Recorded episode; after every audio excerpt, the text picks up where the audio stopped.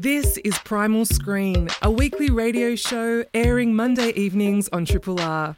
Primal Screen is about movies, from the ones on the big screen to the ones you stream.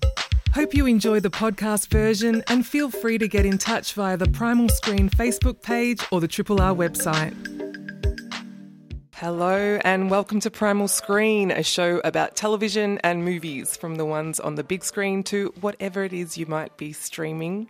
My name's Lisa Kovacevic, and joining me on tonight's show is writer and film critic Will Cox. Will, I think this is the first time we've done the show together IRL together. Is yes, that true? we've done it in computer land. Yeah. But we've never actually, yes, met. It's confusing. Actually, we've never met. No, it's so nice to see you and your flesh. Yeah.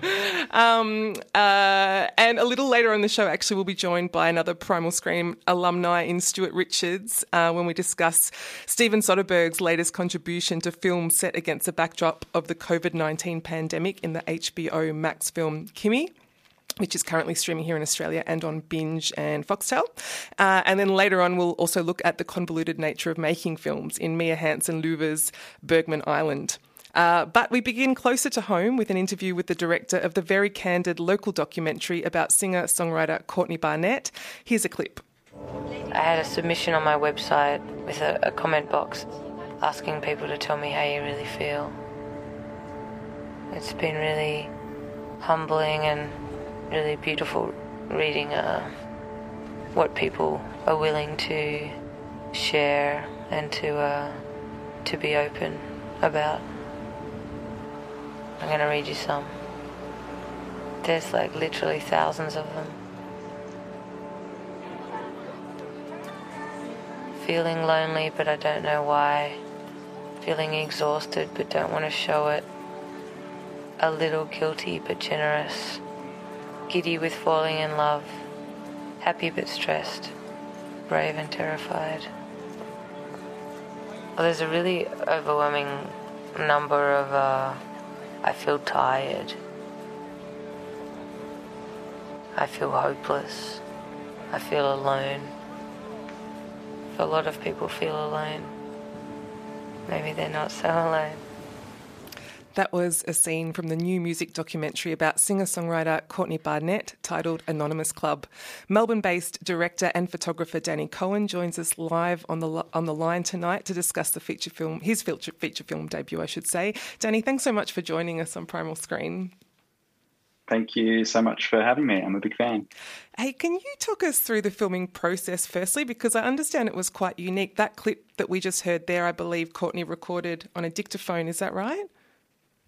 Yeah. So, um, you know, Courtney uh, is notoriously shy. And so we came up with this idea of giving her a dictaphone to be able to record all her thoughts, um, you know, in her own time and space. Uh, so that she didn't feel the pressure of me and the camera on her. And so she would record anything. I'd, I just said, you know, direct it at me, say, hey, Danny, and just start. And it could be anything from like, hey, Danny, I need a haircut, or, um, you know, I had pasta for dinner, or it could delve a little deeper and um, she could, you know, get lost in, in, in searching.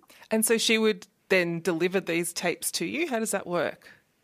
Uh, yeah, so it was like a digital dictaphone, and then uh, every few months I'd back it up um, and have no idea what was on it, and then it would kind of, um, you know, it'd always be out of sync with my filming because uh, of a day that I thought everything seemed okay. I'd then hear two months later that maybe it wasn't okay. Right. So, how many hours of material did you work from of the audio recording? Uh, uh, between thirty and thirty-five hours. yeah. Okay. She did great.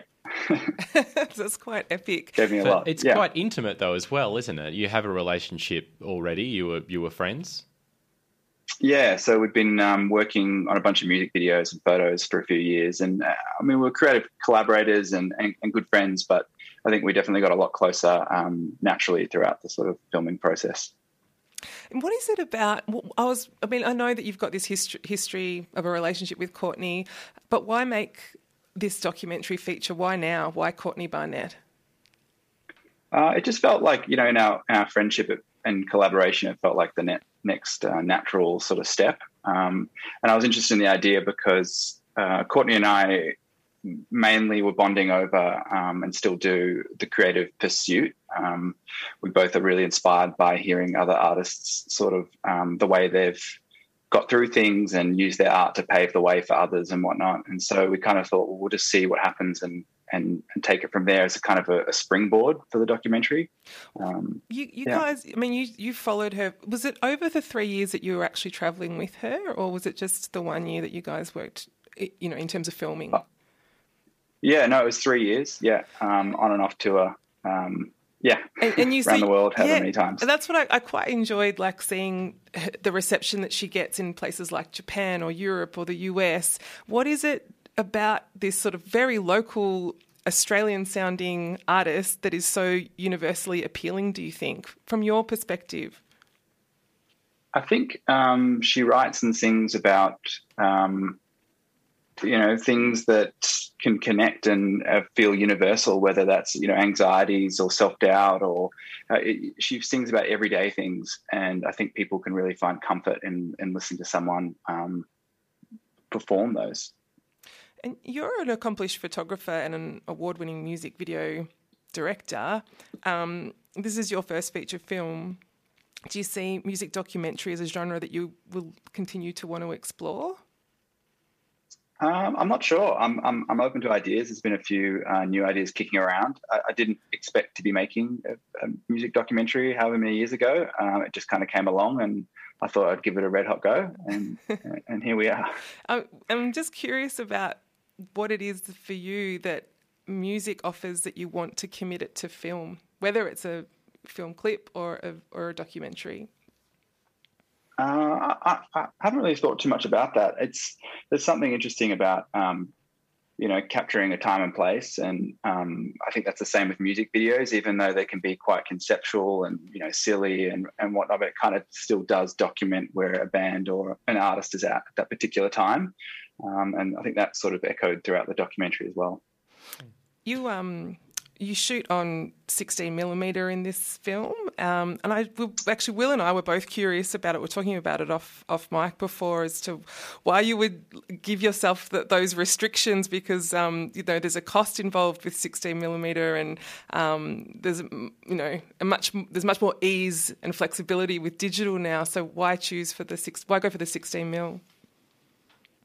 Uh, I mean, I, I think that as a medium, it's just so immersive, and, and the colors and and tonally, it, it, it replicates life. I think um, more intimately, um, more immersive than digital does. I find digital just a little bit artificial or um, scientific, perhaps. I don't think it's necessarily a debate between the two, um, but there was a lot of happy accidents on, on deciding to shoot on film. Like, um, you know, you, each roll has 10 to 11 minutes um, and obviously it's quite expensive so you, you have to sort of get better at um, deciding when to roll and what to roll on mm. um, whereas i feel like with digital you just if i could i'd just roll four or five hours a day on, mm. on, on, anything because i'm just there and it, it's kind of you just use the medium as much as you'd like um, it, and i think by enforcing those those things on myself um, yeah, i think you get better footage, perhaps. Do you think that that was? Yeah, I was. I was there you go. You've already answered the question I was about to ask. Do you think that that opened things up and and and um, that limitation made things uh, uh, got you better results? Yeah, I think so. I, I didn't expect it, um, but you just really have to think about what you, you're filming and what you want to film. Like mm-hmm. a lot of times, it'd be like you know a big hype about um, a huge show that's in front of like five or 10,000 people, whatnot. And, and everyone's like, you've got to be there. And this is the show and this is the show. And then you film it and you look at the footage and like, well, yeah, it's a big show and everyone's having a good time. Courtney's, you know, performing terrifically. And, but there's not much more story to that. So I think it kind of pushes you to try and find those more intimate moments and, and find something, you know, there's in, in between moments. There's something to be said about um, restrictions for an artist, isn't there? So when you have sort of parameters, it can make you more efficient in your filmmaking. I often think of um, David Lynch's Inland Empire, which was sort of at the time when digital first came out, and it was just this like epic hours of footage because he was having fun experimenting, but you lose, you, you run the risk of losing the audience, I suppose, don't you?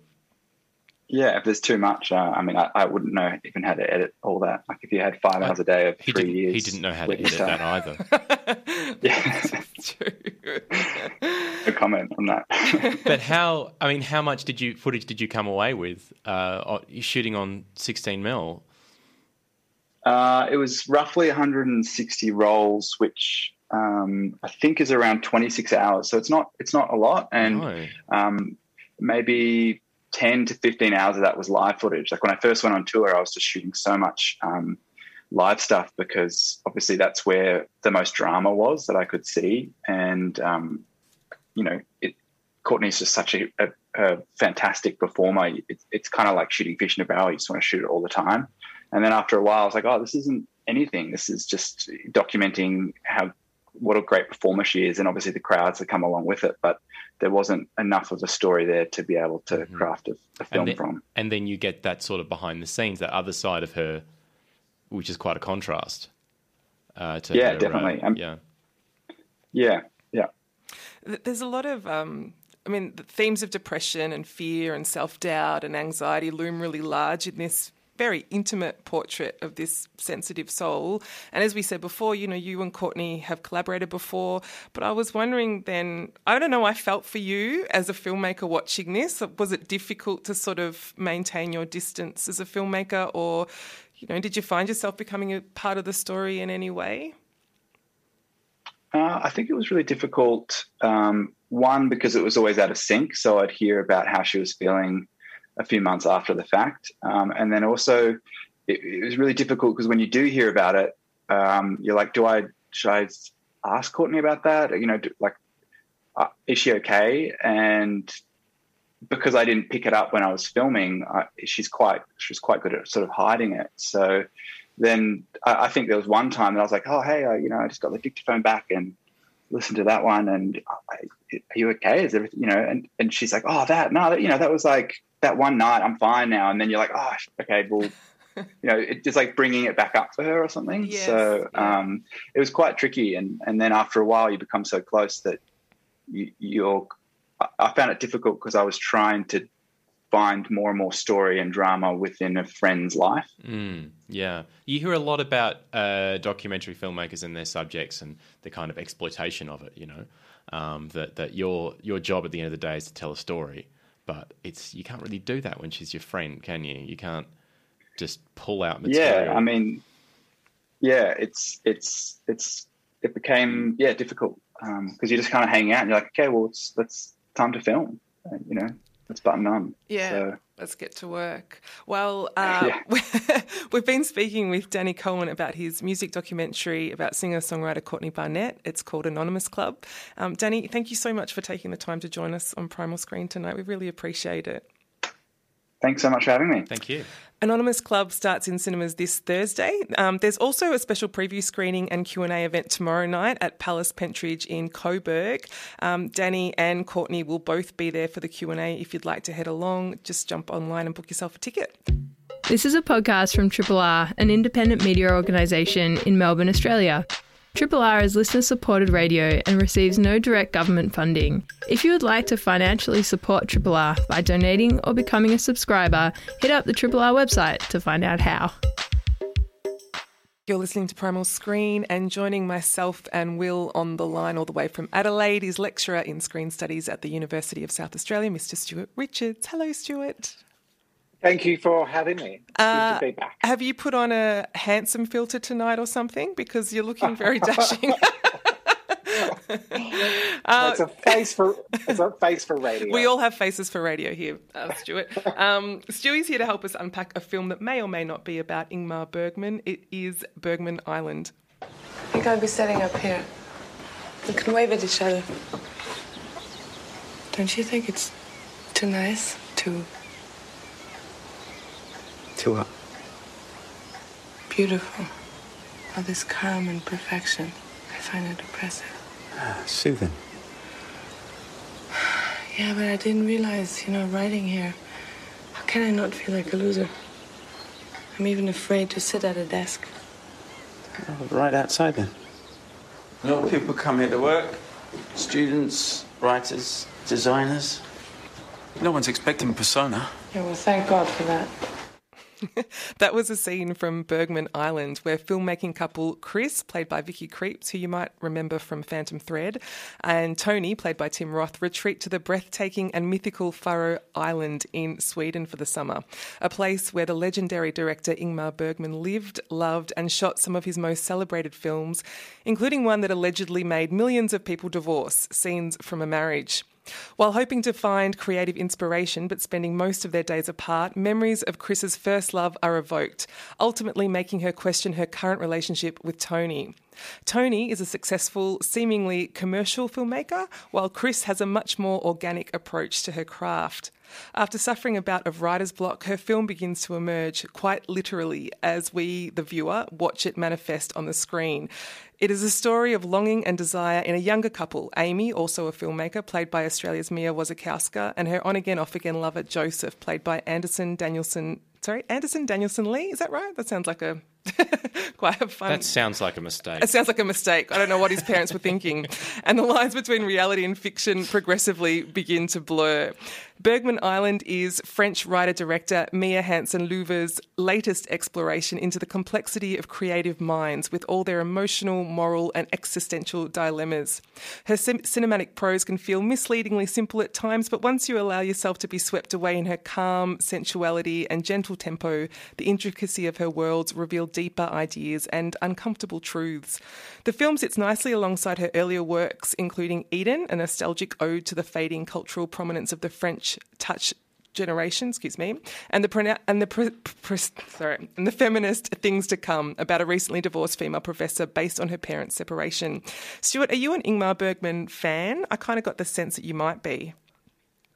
I'm not. Oh, you're not. I, no, I actually haven't seen. I've seen um, the oh, the name's escaping me now. The his Christmas film um, uh, of the two kids. Um, but I've seen that one. Um, but I haven't Home seen Alone Scenes from a Marriage. Home Alone 2. That's That it, writer's yeah. comedy. Fanny and Alexander. Yeah. I Fanny and believe. Yeah. Alexander, yes. Yeah. I've seen Fanny and Alexander, and I haven't seen Scenes from a Marriage. And the entire time watching this, I was really enjoying it. But I know that if I knew more about Ingmar Bergman and how so much of his films are, I guess, imbued in this space on this island, Mm. then I would be appreciating it a lot more.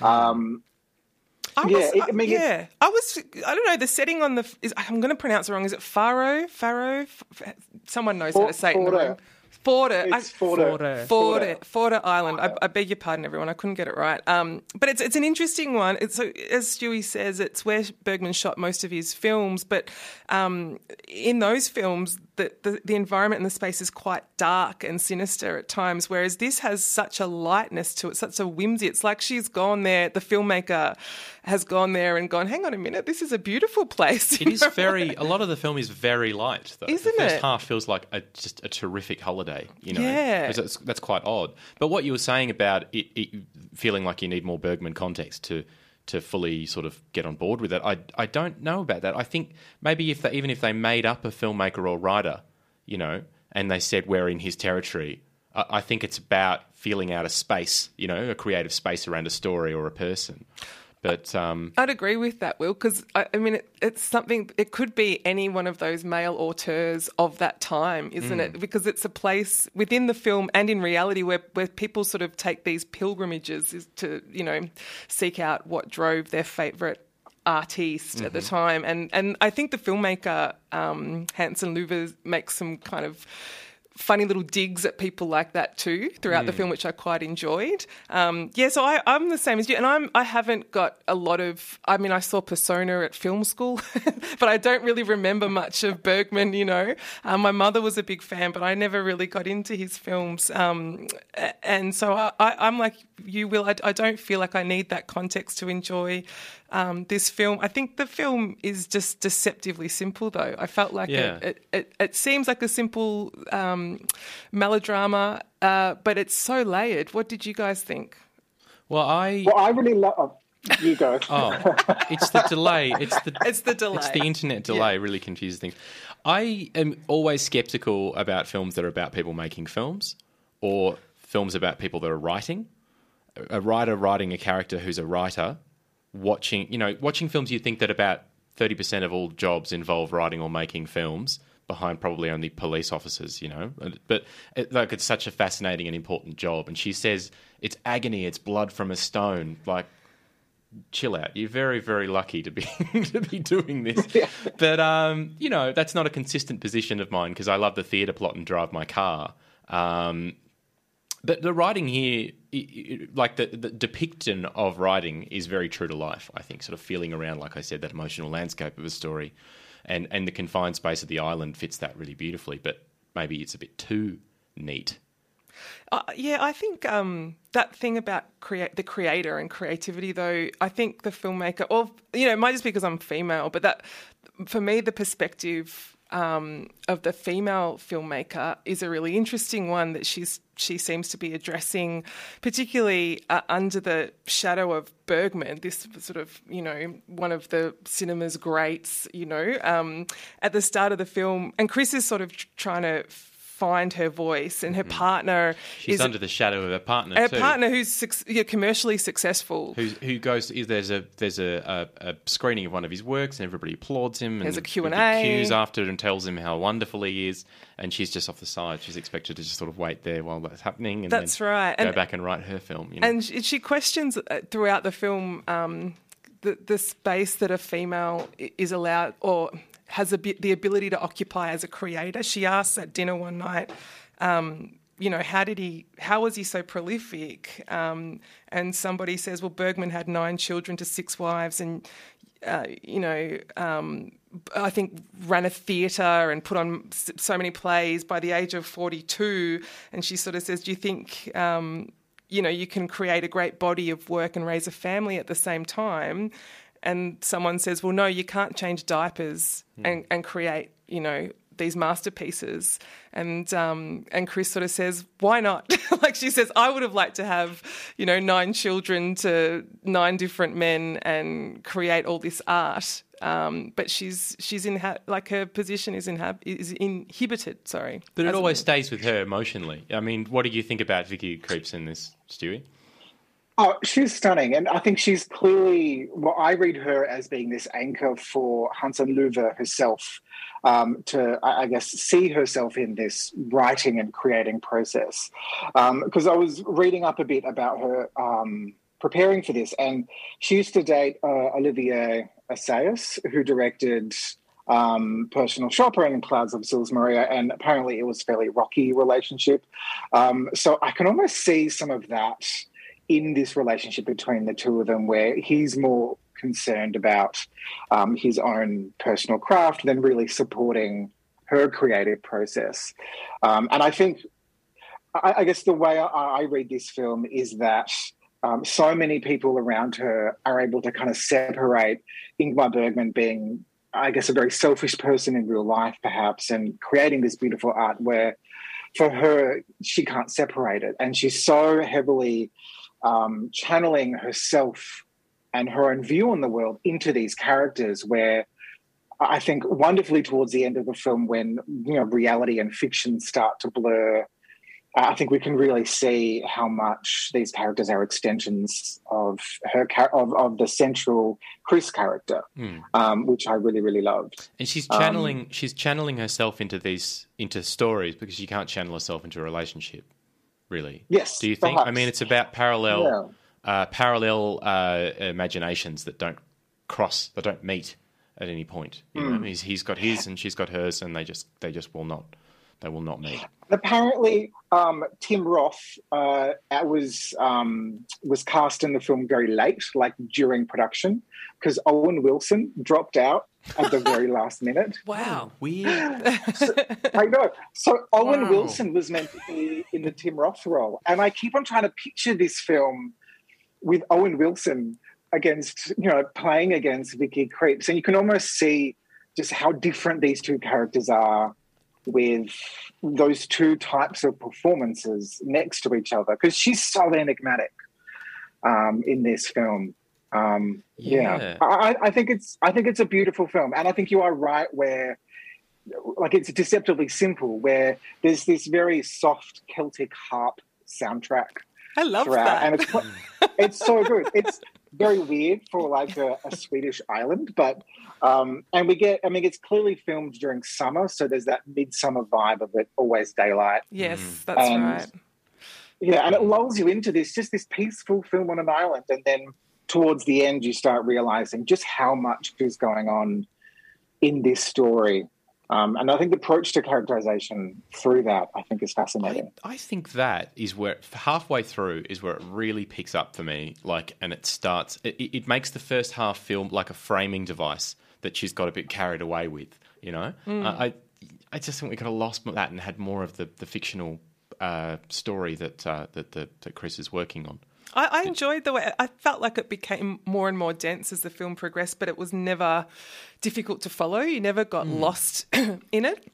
Which was good, um, but I feel like that whimsical quality really belies its depth. I think it has a lot to say about the ways that we revere the artist, um, a woman's position in, in the filmic world, um, and struggle. Um, I, I, I I think I just gained, I, I don't know, I found it was a rich viewing for me. And the element of sexual desire actually was really interesting too. It was used in a really strategic way, I felt, um, particularly in the Mia Wasikowska storyline that's played out. It's sort of like an inversion of a Bergman film, like the power dynamics, you know, of the, the male director and the female lead, and that sensual charge between actor and director that drove so many of his films and films of that era too. I feel like um, Hansen is inverting that dynamic in a lot of ways. It's quite meta too, because she's making this film. She herself wrote it on Fårö Island, and then she's got these characters writing their version of it, and then there's another version existing. It does become a bit, um, you know, there's a there's a sense of vertigo to this film, um, but I actually really enjoy that. Will that blurring of like reality and fiction the meta film? side of it, I like. I like that to an extent, but the meta side of it started to wind me up. I just think it's a very obvious thing to do. I don't know. I don't know. But but uh, I I thought the constructed nature of that that story that's being that she like that that that film that that Chris is trying to write, it leaves it feeling a little undercooked. You know, because then there's the the conceit. I don't know what happens next, so like we won't. You know, if, like if there's any flaws in the story, it's just kind of like, oh yeah, that's because it's a story I haven't finished writing yet. You know, which is eh, like coming back to how I what I was saying near the beginning of our chat about this.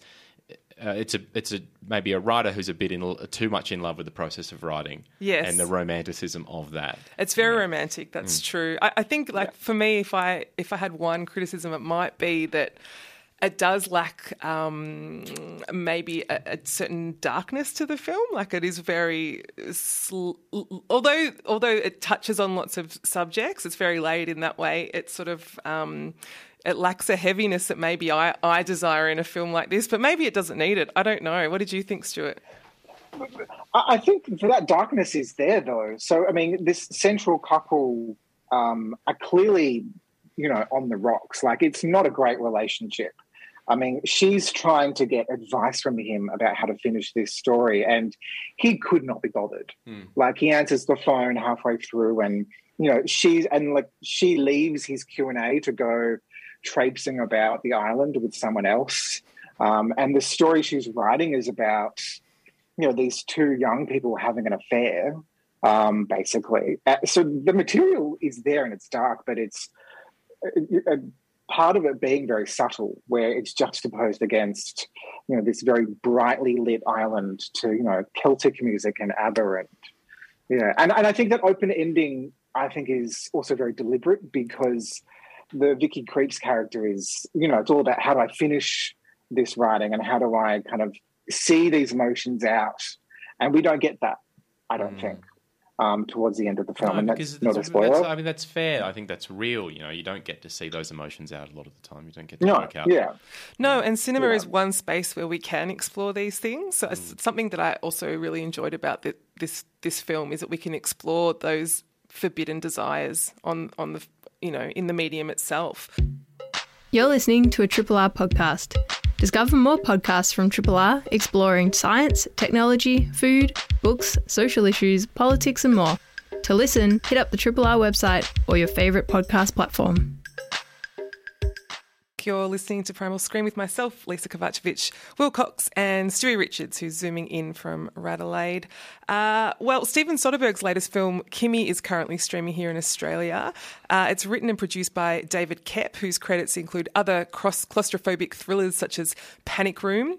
Kimi stars Zoe Kravitz as Angela Childs, who works from home monitoring incoming data streams from Kimi devices and making corrections to the software. The Kimi device in question is a stand in for Siri or Google Home or Alexa or any built in voice controlled personal assistant.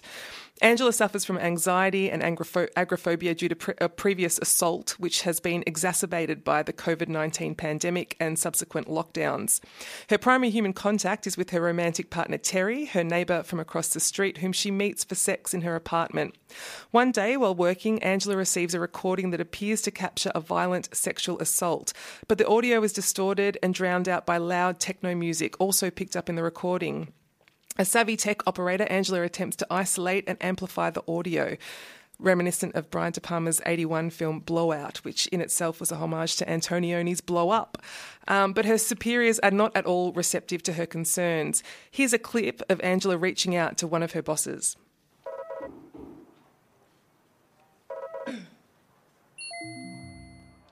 Why would you send me that stream? I have told everybody not to send me things like that. And especially a week before the IPO. I thought it might have been a crime.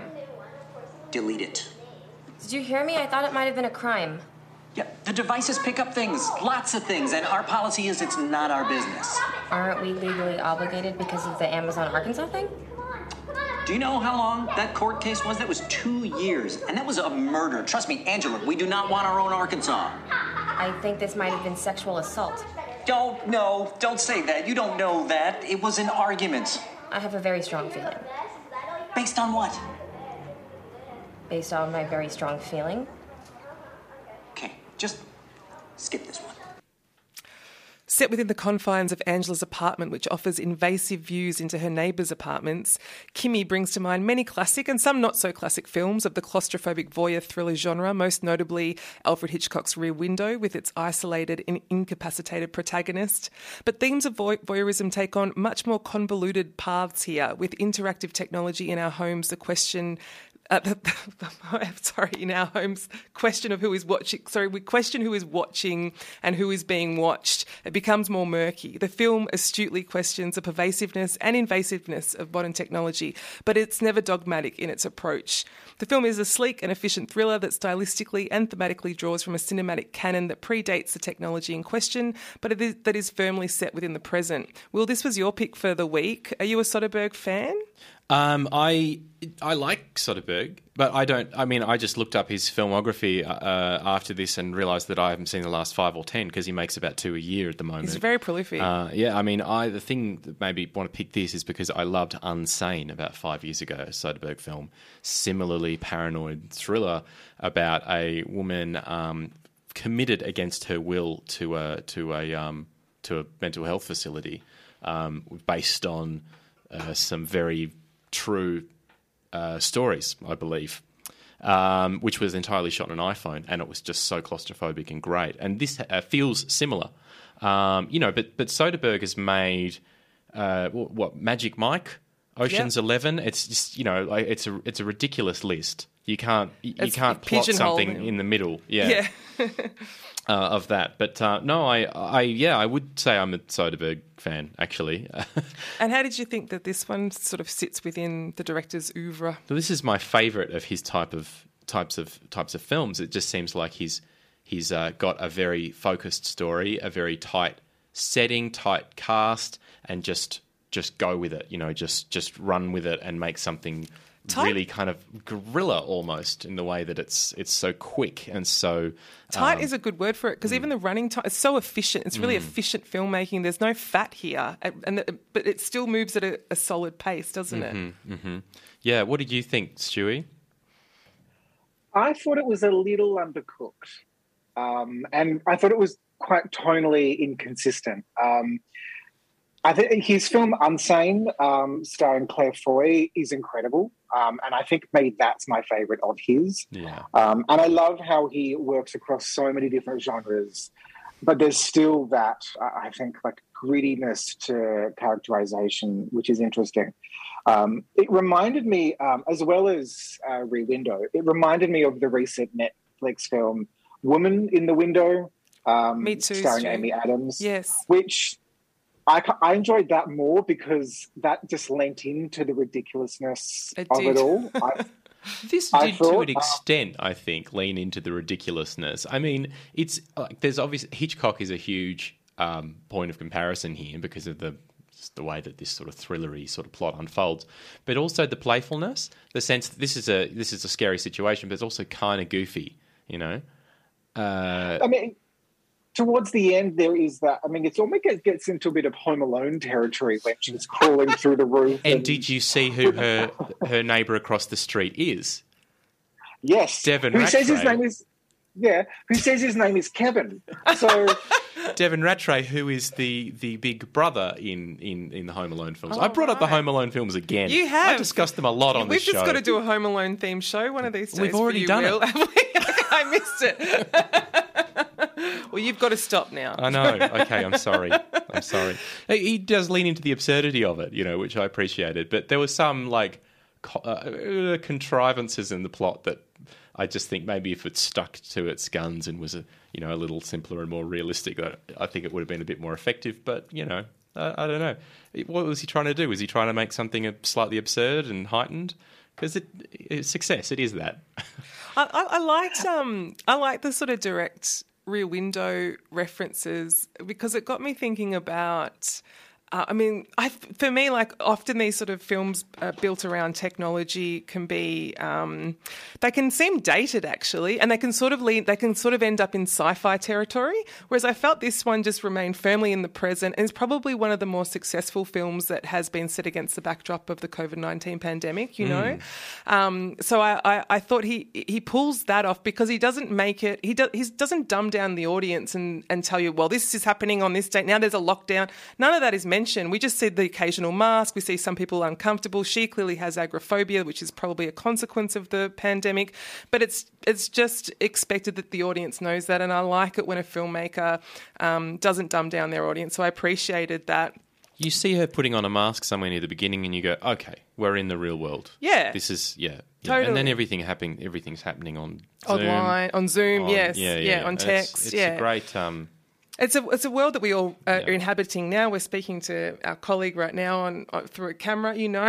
so it's um it's a world that's become uh, alarmingly familiar, uh, and I like the way I think he pulls it off. I think a lot of films do not, but I also love the way that he's drawing on these really classic films like Rear Window, and it's making you think about because I mean in that film you have Jimmy Stewart is incapacitated because his his physical body cannot move. He's got a broken leg, so he's stuck peering on his on his neighbours through um, a camera lens, and then he thinks he witnesses a murder. I like the way that in the present day it's. Firstly, it's a woman and she's uh, incapacitated by the mind. Like we're all sort of trapped in our headspace now. Um, and her the thing that she is relying on is her um, the only sense you can rely on now is the audible one, like the ears. Um, so she's had her sort of her sight is being removed, whereas that's what Jimmy was sort of.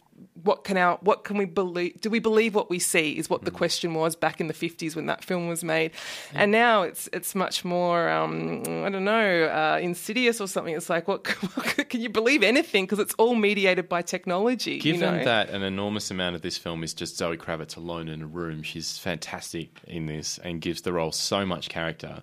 Considering she's a sassy, agoraphobic, which probably would be enough for a lot of films, I think, you know, but she's such a great performer. She just imbues it with so much.